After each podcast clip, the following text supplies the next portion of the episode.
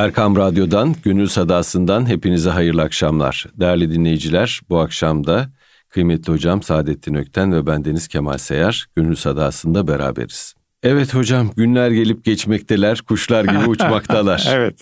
Evet. Hayat gelip geçiyor. Beraberce bu radyo istasyonunda nice hazan karşıladık, nice kış karşıladık, nice bahar karşıladık. Evet. Çok farklı konuları ele aldık.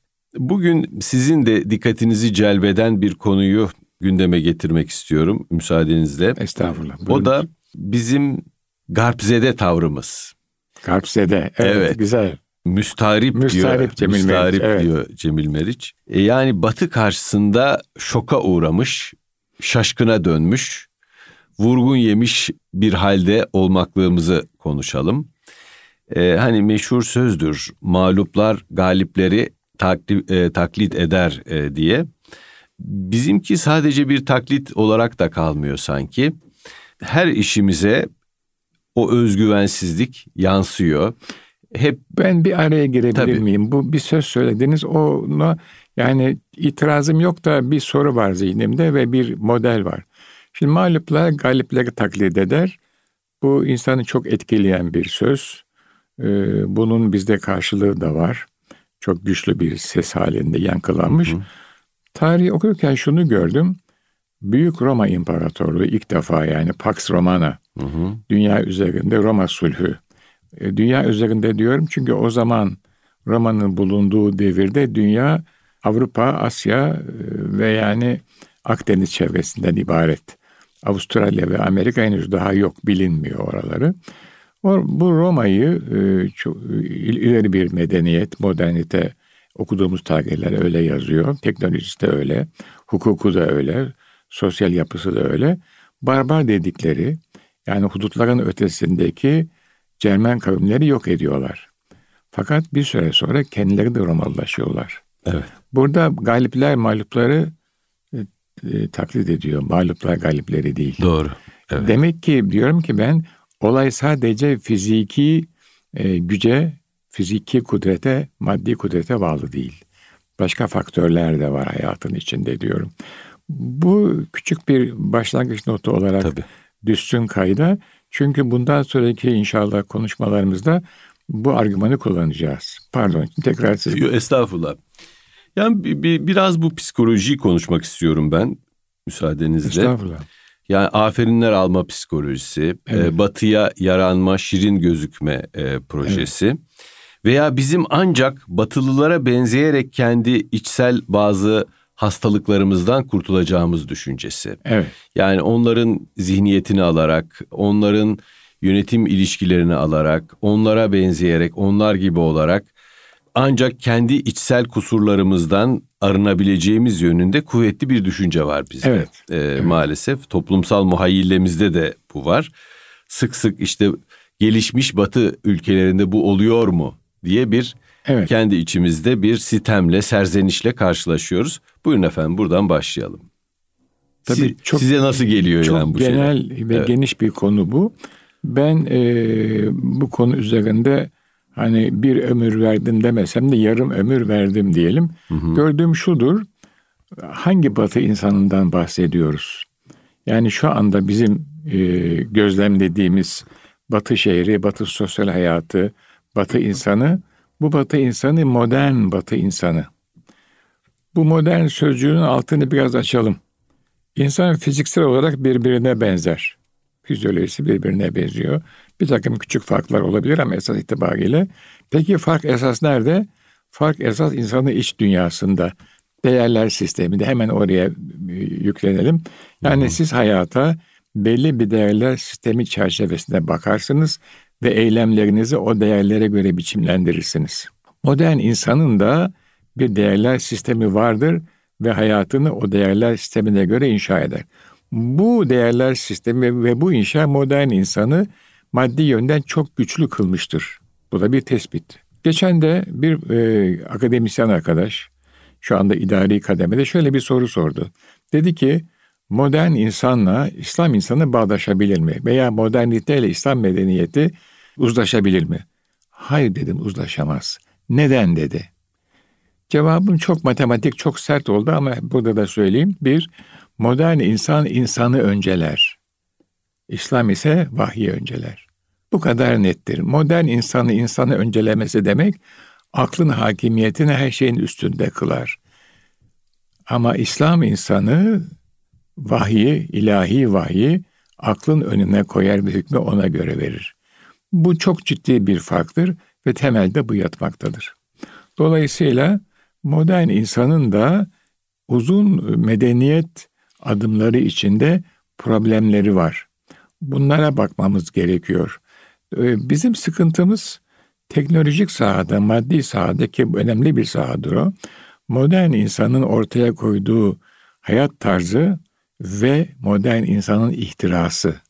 Şimdi modern insanın ihtirası olmadan modern insan olmaz zaten. O çok önemli bir e, faktördür. İhtirasınızın önüne bir sınır koymazsınız. Dolayısıyla modern insan öyle olunur. İtirazın önüne sınır koymak demek kadere, tevekküle, kanaate razı olmak demektir. Şimdi bunu koymadığınız zaman Tabii. dünyanın sınırları sizi tatmin etmez. Uzaya çıkmak isterseniz ve onun e, peşinden koşarsınız. Hatta bilimde e, çok korkutucu gelişmeler de oluyor kıymetli hocam. Yani ana rahmi olmadan suni ortamda insan üretmeye çalışmak gibi. Ee, yani burada ben şöyle bir zihniyetin izlerini görüyorum. İnsan aklına gelen her şeyi yapmalıdır. Evet. Kendine asla bir sınır çizmemelidir. Çizmemelidir. Hırslarını, arzularını asla gemlememelidir. Evet. Ee, yani bunu pek çok konuda da görüyoruz. Önce tabii kapitalizm arzunun e, tamamen doyurulması üzerinden hareket ediyor. Diyor ki arzuyu serbest bırak ve e, her şeyi iste, daha büyüğü iste, eskimeden iste. İki senede bir cep telefonunu değiştir. İki senede bir e, bütün gardırobunu değiştir. Ondan sonra bu e, hayatın diğer alanlarına da sirayet ediyor. E, vücudunla oyna, vücudunu istediğin hale sokabilirsin. Yaşlıysan iyice genç görünmeye çalışabilirsin efendim her türlü estetik operasyonu e, bir tür narinlik istibdadının baskısı altında uygulayabilirsin.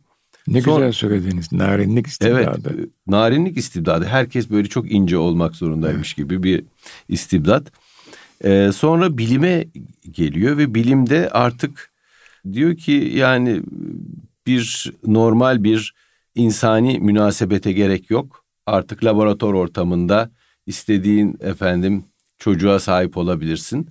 Hatta ve hatta daha büyük patronların isteğiyle diyor ki ben senin için laboratuvarlarda işçi üretebilirim. Yani Aldo Huxley'nin benim lise yıllarında okuduğum çok etkisine hala çıkamadığım Cesur Yeni Dünyası'nda e, resmettiği bir dünyanın e, kapılarına gelmiş bulunuyoruz. Hiçbir şeye sınır tanınmıyor.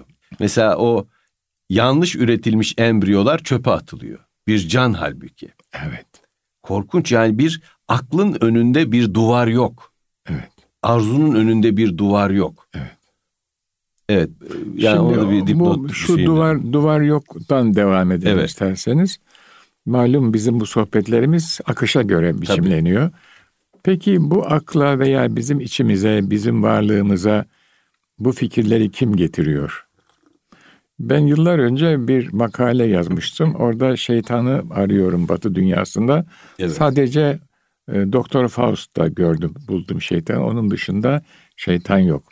Şimdi şeytan var mıdır, yok mudur? Bu tartışmayı e, bir rafa koyalım. İslam medeniyeti ne, ne diyor ona bakalım. İslam medeniyeti şeytandan bahsediyor. Ve şeytanı ta yaratılışın başına kadar alıyor ve getiriyor. Kibir şeytanın vasfı ve e, bizim varlığımıza e, ölünceye kadar şeytanın ilkasında bulunduğunu da İslam medeniyeti söylüyor. Ve bizim e, nefsimize, egomuza, varoluşumuza e, şeytan e, negatif manada ilhamatta bulunuyor. Ve nefsi emmareyi şeytan yönetiyor. Bu arzular çok büyük bir kısmı belki de kötü arzular hususen özellikle şeytanın ilkaatıdır. İslam medeniyeti bunu böyle söylüyor. Ve insan e, huzurun, ruh huzurunun peşinde koşuyor. E, saadetin peşinde koşuyor. Bu iç dinginliği demek. Ama maddi yönden güçlendikçe içe ait huzurunuzda bir e, düzelme olmuyor.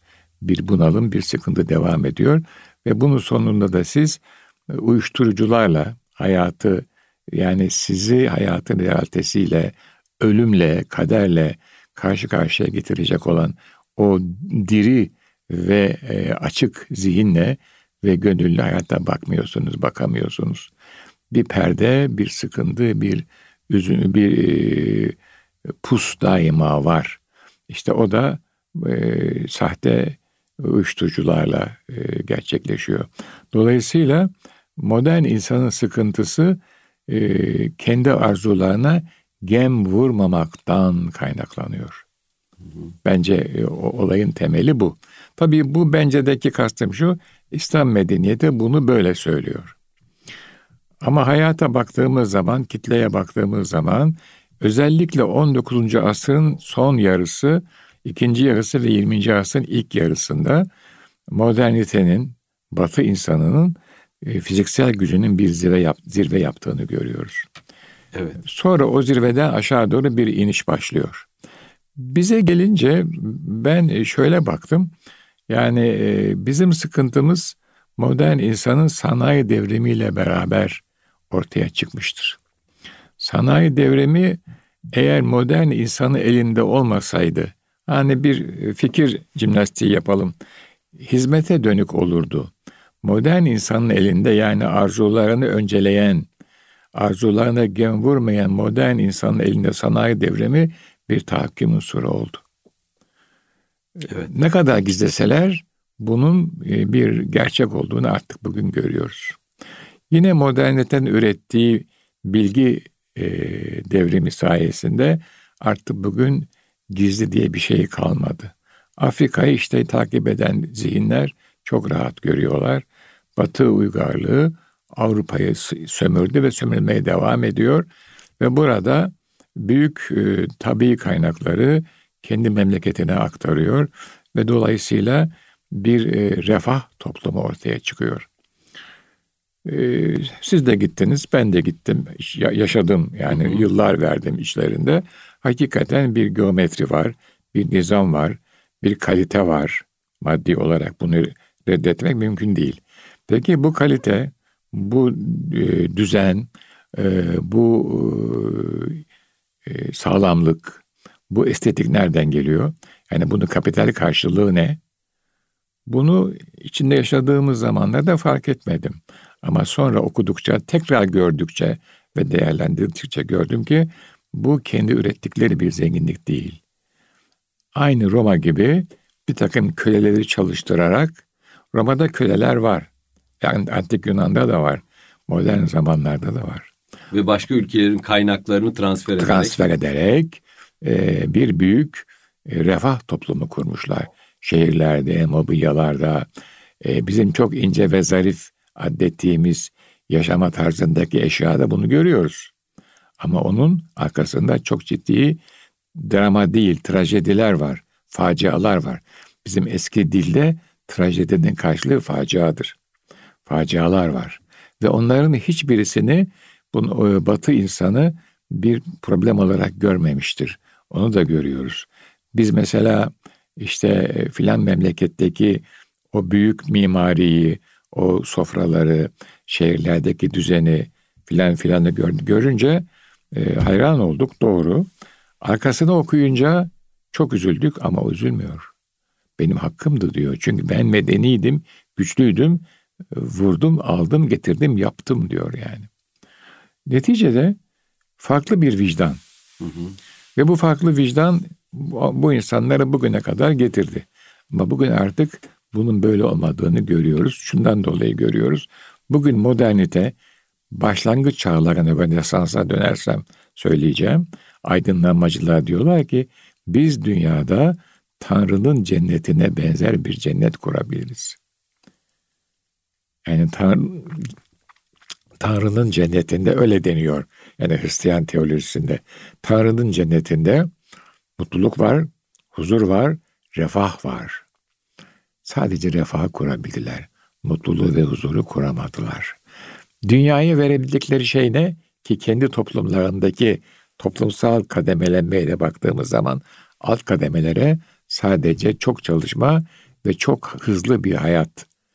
Ama e, o alt kademeye refah da artık intikal etmiyor. Dünyaya verdikleri ise sadece kan ve savaş. Evet. En tipik örneğini isim vereyim şu anda Ukrayna'da görüyoruz. Savaşı pompalıyorlar. Ukrayna Arap oldu, Arap olmaya devam ediyor. Ee, Allah akıl fikir versin diye bağlayalım olayı.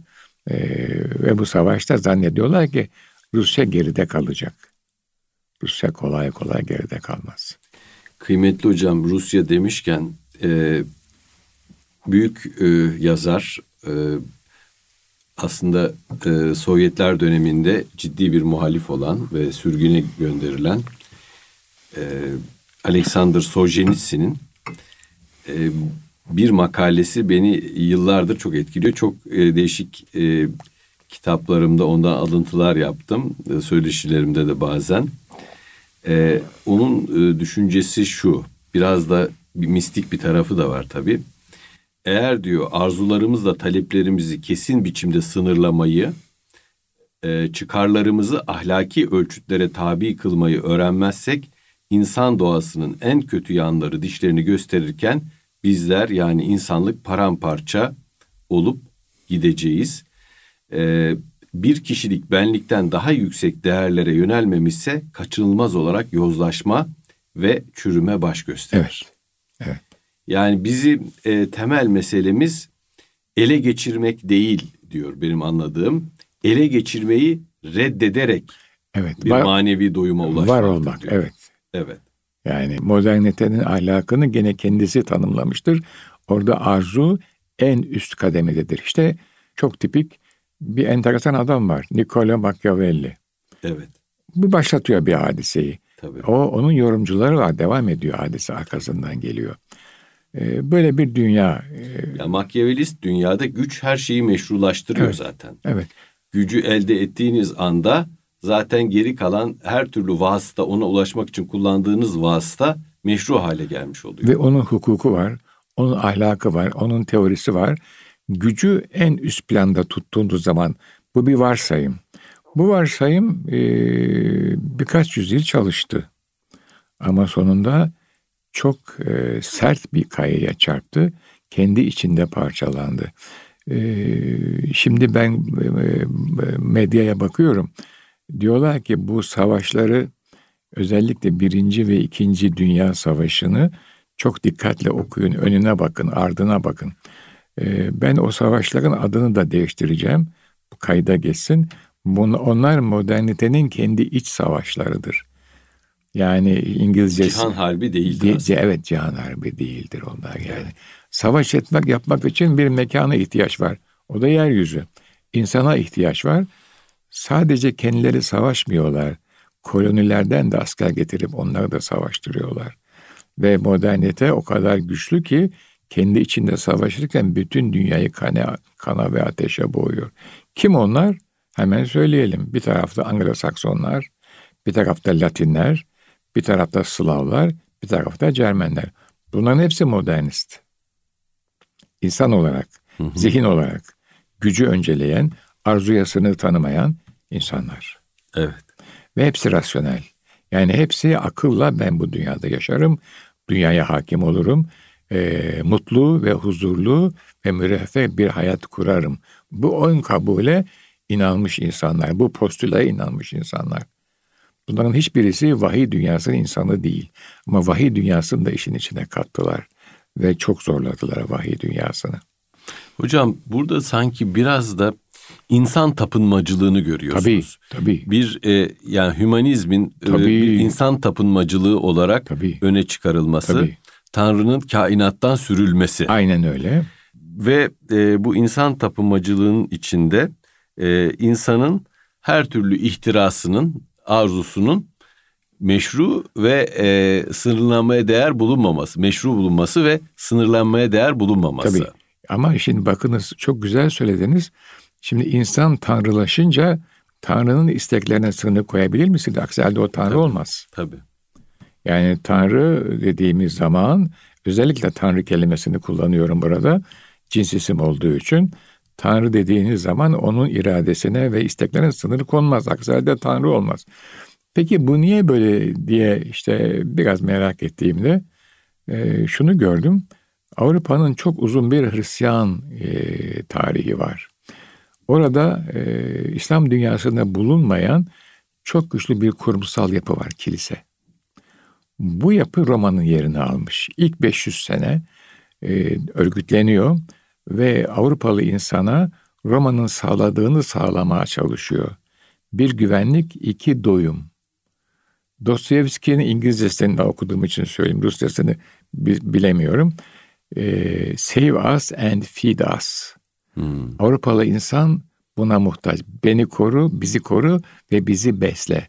Kilise bunu yapmaya çalışıyor ve örgütleniyor. Örgütlenince dünyevileşiyor. Dünyevileştikçe hoşuna gidiyor bu iş. Ve yani okuduklarımdan çıkan sonucu eski tabirle muhassalayı söyleyeyim. O kadar çok rasyonel müdahalede bulunuyor ki kendi aşkın dünyasının getirdiği o söyleme. Burada özellikle aşkın dünya tabiri kullanıyorum. Vahiy demiyorum çünkü e, kilisenin de kutsal alemden getirdikleri karışmış, tahrif olmuş. Ama yine bir aşkın havasıyla, aşkın dünyadan gelen bir muhteva olarak bunu söylüyor Avrupalı insana. Bu tabii Avrupalı insanı çok etkiliyor. Yani e, dünyanın ötesinden, transandantal bir alemden gelen haber. Ama oraya o kadar çok rasyonel, o kadar beşeri, o kadar çok nefsani e, öge koyuyorlar ki adeta o kutsal şal alt, alttaki yapıyı örtemiyor. Yapı şal e, zaman yer yer deliniyor ve rasyonalite kilisenin kendi bencilliği, ihtirası görünüyor. Avrupalı insan da artık yeter diyor. İlk emaresi Dante iledir.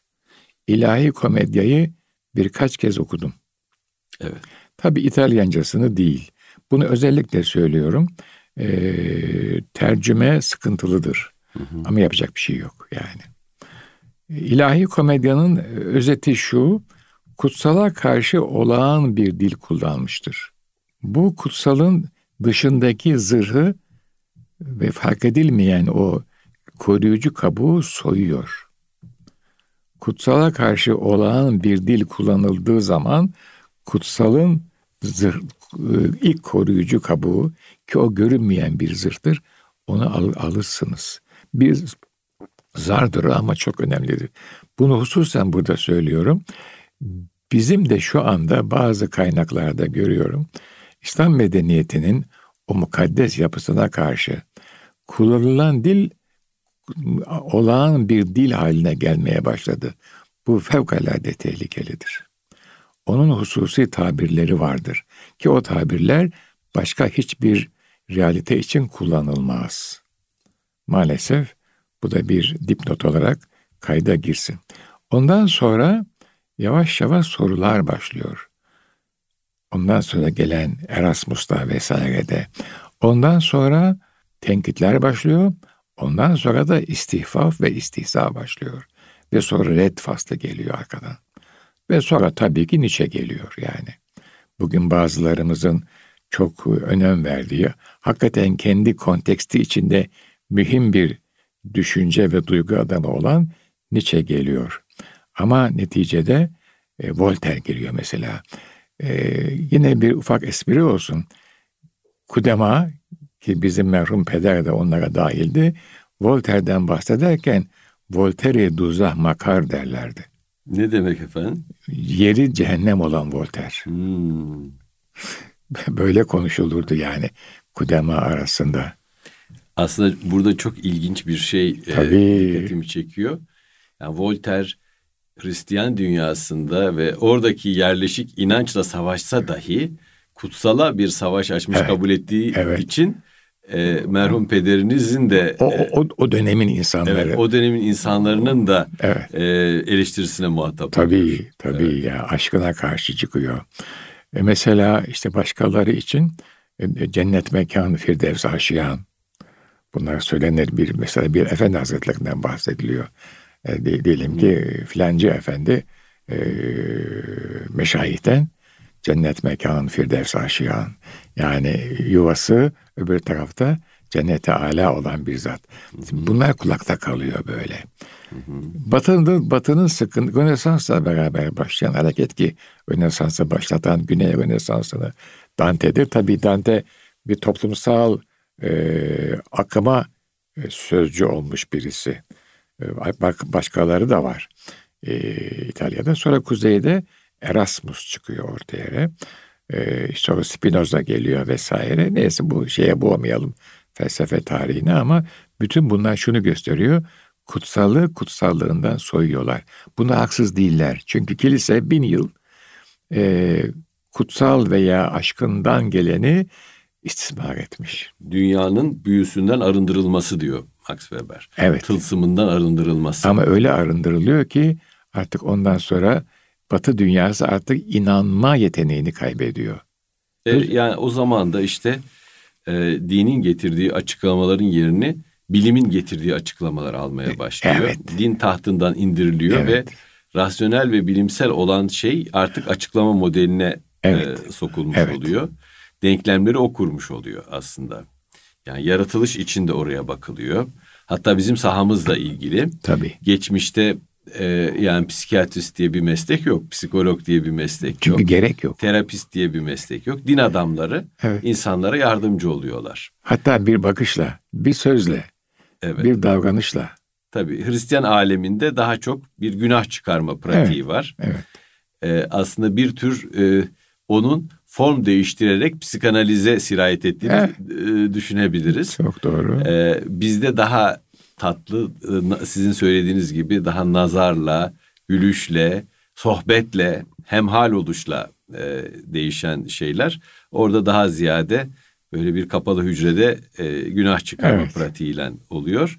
E, fakat e, netice itibariyle yani insanın mesela ruhsal sıkıntısıyla ilgili dini anlatı bırakılıp daha bilimsel olduğu varsayılan anlatılıya, anlatıya yöneliniyor. Evet. Yani dünya ve iç alem e, dinin e, açıkladığı bir şey olmaktan çıkıp bilimin açıkladığı bir şeye dönüşüyor. İç alemi rasyonelite esir ediyoruz aslında. Evet. Türkçesi bu. Evet.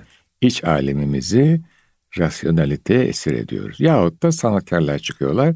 Her türlü rasyonel reddedip irrasyonel bir dünya kuruyorlar ama aşkına teslim olamıyorlar.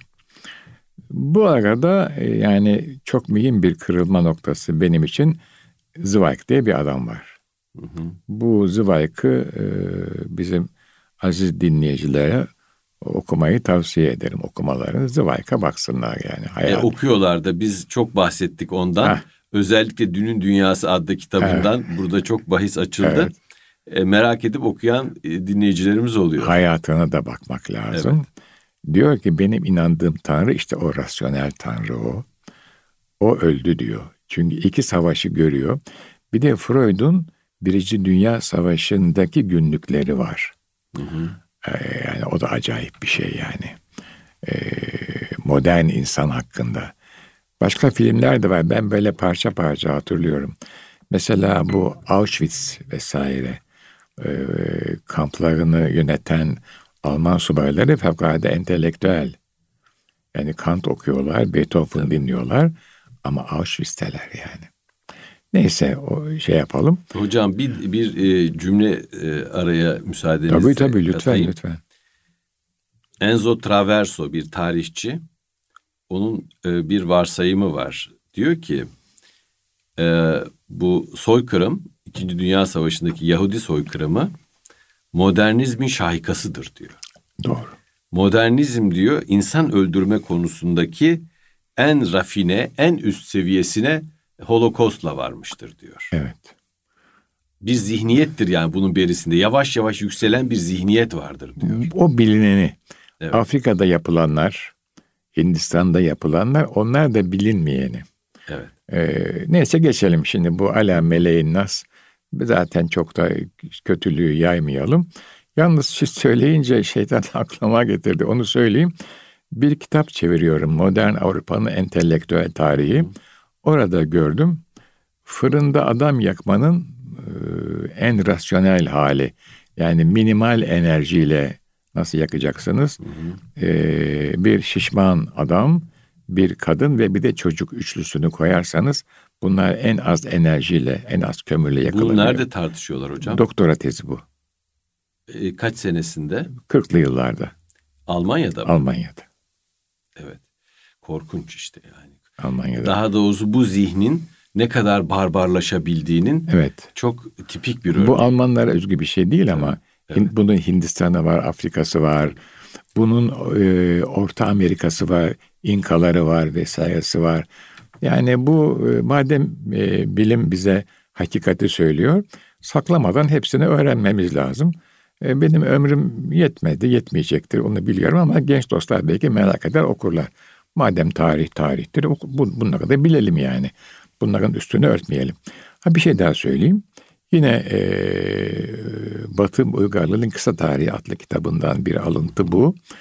E, Amerikan Genelkurmayı 1945 Nisan'ında Almanlar teslim oldular. Japonlar olmadılar. Pasifik'te diyor bin tane ada var. Bu adaları bizim teker teker temizlememiz birkaç seneye alacak ve milyarlarca dolar diyor. E ne yapalım? Ha diyor ki elimizde atom bombası var. Japonya'yı pes ettirmek için bu atom bombasını kullanalım. Şu kadar adam ölecek ama e, bilançoya bakıyorlar. Şu kadar milyar dolar, şu kadar asker. Bir atom bombası fiyatı onun çok kesri kadar kalıyor. Hiroşima ve Nagasaki'ye atıyorlar. İlk anda 125 bin kişi. O ilk anda olan peyderpey nesil e, nesiller boyu devam ediyor. Siz daha iyi biliyorsunuz hekim olarak ve hala devam ediyor. Tabii. E, dolayısıyla modernite bu. Bunu böyle bilelim. Hiçbir itirazım yok ama bilelim. Tabii. evet. Hayır burada mesele şimdi bir girdiğimiz noktayı e, sohbete başladığımız noktayı hatırda tutarsak e, apolojetik, özür dileyici, Batı karşısında el pençe divan durucu e, tavrımızı tavrımızla başlamıştık. Evet. Yani o eziklik diye tabir ettiğimiz evet. tanımla başlamıştık. Bu şu demek değil. Yani ben şöyle anlaşılmamızı doğrusu hiç istemem. Yani biz mükemmeliz de Batı kötü. Yo, yo, hayır, Böyle hayır, bir şey hayır, değil. Hayır, hayır, Siyah hayır. beyaz e, ekseninden hadiseye bakmıyoruz. Kesinlikle değil. Fakat e, hani Sezai Karakoç'un bir şiirinde var. Sizin tek ama büyük bir gücünüz var. Karşınızdakini değiştirmek diyor Batı'ya. Evet, evet. E, masal şiirinde e, son giden oğul bütün oğulların değişip dönüştüğünü fark edince e, batılı efendilere dönüyor ve diyor ki sizin tek ama büyük bir gücünüz var karşınızdakini değiştirmek. Yani burada biz biz kalarak bir sıçramayı nasıl yapacağız? El pençe durmadan, temenna etmeden, selam çakmadan, kendimiz kalarak, kendimiz olarak, kendi köklerimizle irtibatımızı sürdürerek e, kendi içimizdeki ıslahatı nasıl yapabiliriz? Bunu ikinci fasılda konuşalım inşallah. Ama ben şunu söyleyeyim. Mesela evet. Batı hayranlığının e, çok enteresan bir e, bildirgesidir o. Haluk'un Veda'nı okuyun. Evet. 1909 Sirkeci Garı'ndan Haluk'u Glasgow'a uğurluyor Fikret. Fikret'i okumamız lazım, anlamaya çalışmamız lazım. Ee, o bir e, turnusol kağıdı benim için. Hı hı. Kendi yetiştiği dönem, yetiştiği dönemin İstanbul'u, yetiştiği dönemin kültürel şartları ve e, onu ortaya çıkaran, onu e, biçimlendiren Mektebi Sultaniye ve Robert Kolej e, ve hiç Batı'yı görmediği halde Batı'ya e, övgü düzen. Mesela Fikret'in yetiştiği çağda Zola'nın e, Germinal'i yazılmış, e, Dickens'ın İki Şehrin insanlara da yazılmış. Bunlar çok ciddi manada birer modernite eleştirisidir. Ama bunlardan haberi yok gibi. Yani ben şunu söylüyorum. Evet bir batı realitesi var. Bu batı realitesi ciddi bir realite. Fiziksel dünyaya hakim oldular. Bizi de e, itaat ettirdiler. Doğru. Ama bu realite sabit değil.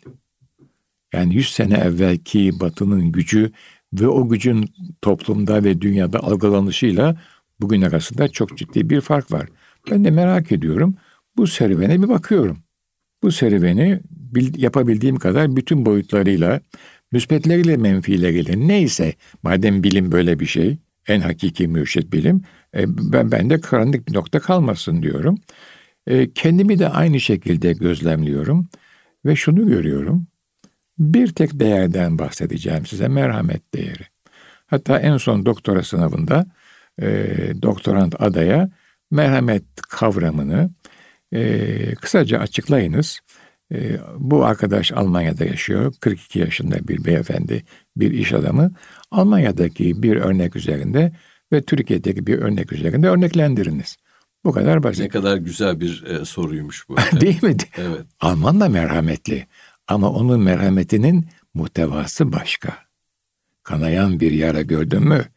Yanar tacı yerim diyor. Onu dindirmek için kamçı yerim çifte yerim. Adam aldırmada geç git diyemem aldırırım. Çiğnerim çiğnelerim hakkı tutar kaldırırım. Kanayan bir yara. Tabii. Alman kanayan bir yara gördü mü onu aldırmaz. Hans'ın yarası kanıyorsa onu aldırır. Ahmet'in yarası kanıyorsa bir tekme de o atar. Bu kadar basittir olay. Bunu, Vicdan, bunu bilelim. Evet. Yani muhakkak çok merhametli, göçmen dostu, e, efendim e, zor zamanda e, insanlar düştüğü zaman elini uzatan vefalı insanlar da var. Hiç şüphe yani etmiyorum. Toplumunda Hiç şüphe da, etmiyorum. E, hayırlı, hayırhah insanlar var. E, daha bir genelleme yapıyoruz. Ben yani. şöyle diyorum yani tipik modernist insan bu bir evet, zihniyet. Evet, evet. Tabii ki bireye yani ben külliden e, tümelden bahsediyorum. Evet. Bu bir anlayış. Tabii ki yerele indiğimiz zaman tikelde mutlaka vardır. Çünkü Rahman ismi onlara da şamildir. Hiç şüphe etmiyorum ona. Geçtiğimiz günlerde bir haber çıkmıştı. E, Batı ülkelerinden birisinde bir kasabada kişi öldükten sonra anlaşılmış. E, bir zat bizdeki e, bu borç defterlerinin kapat, kapatılması gibi Ramazan ayında hmm. her ay belli bir mevsim e, yöredeki e, bakkala, çakkala haber uçuruyor ve insanların borçlarını kapatıyor. Ne güzel. Ve isminin e, çok tembihli, e, a, mutlaka gizli tutulmasını istiyor. Ancak öldükten sonra anlıyorlar e, bu şahsın olduğunu. O da teşvik olsun diye. Yani ona bir gurur ucup gelmesin evet. ama teşvik olması açısından çok doğru bir. Tabii ki, tabii ki. Ben bir tipik modern zihniyetten, modern insan zihniyetinden. Yani aslında Rahman'ın rahmetinin değdiği her yerde var. Her, her tarafta kulları her, var. Her yerde, tabii, her, tabii, tarafta, her tarafta var. Onlar da herkes onun kulu zaten yani. Eyvallah. Onu Eyvallah. böyle belirtelim. Yanlış anlaşılma. Yol, yol açmayalım efendim. Eyvallah hocam. Evet, e, bir programın daha sonuna geldik. Kıymetli hocam çok teşekkür ederiz. Estağfurullah. Gönül sadasından bir akis dinlediniz efendim. Hayırlı akşamlar diliyoruz.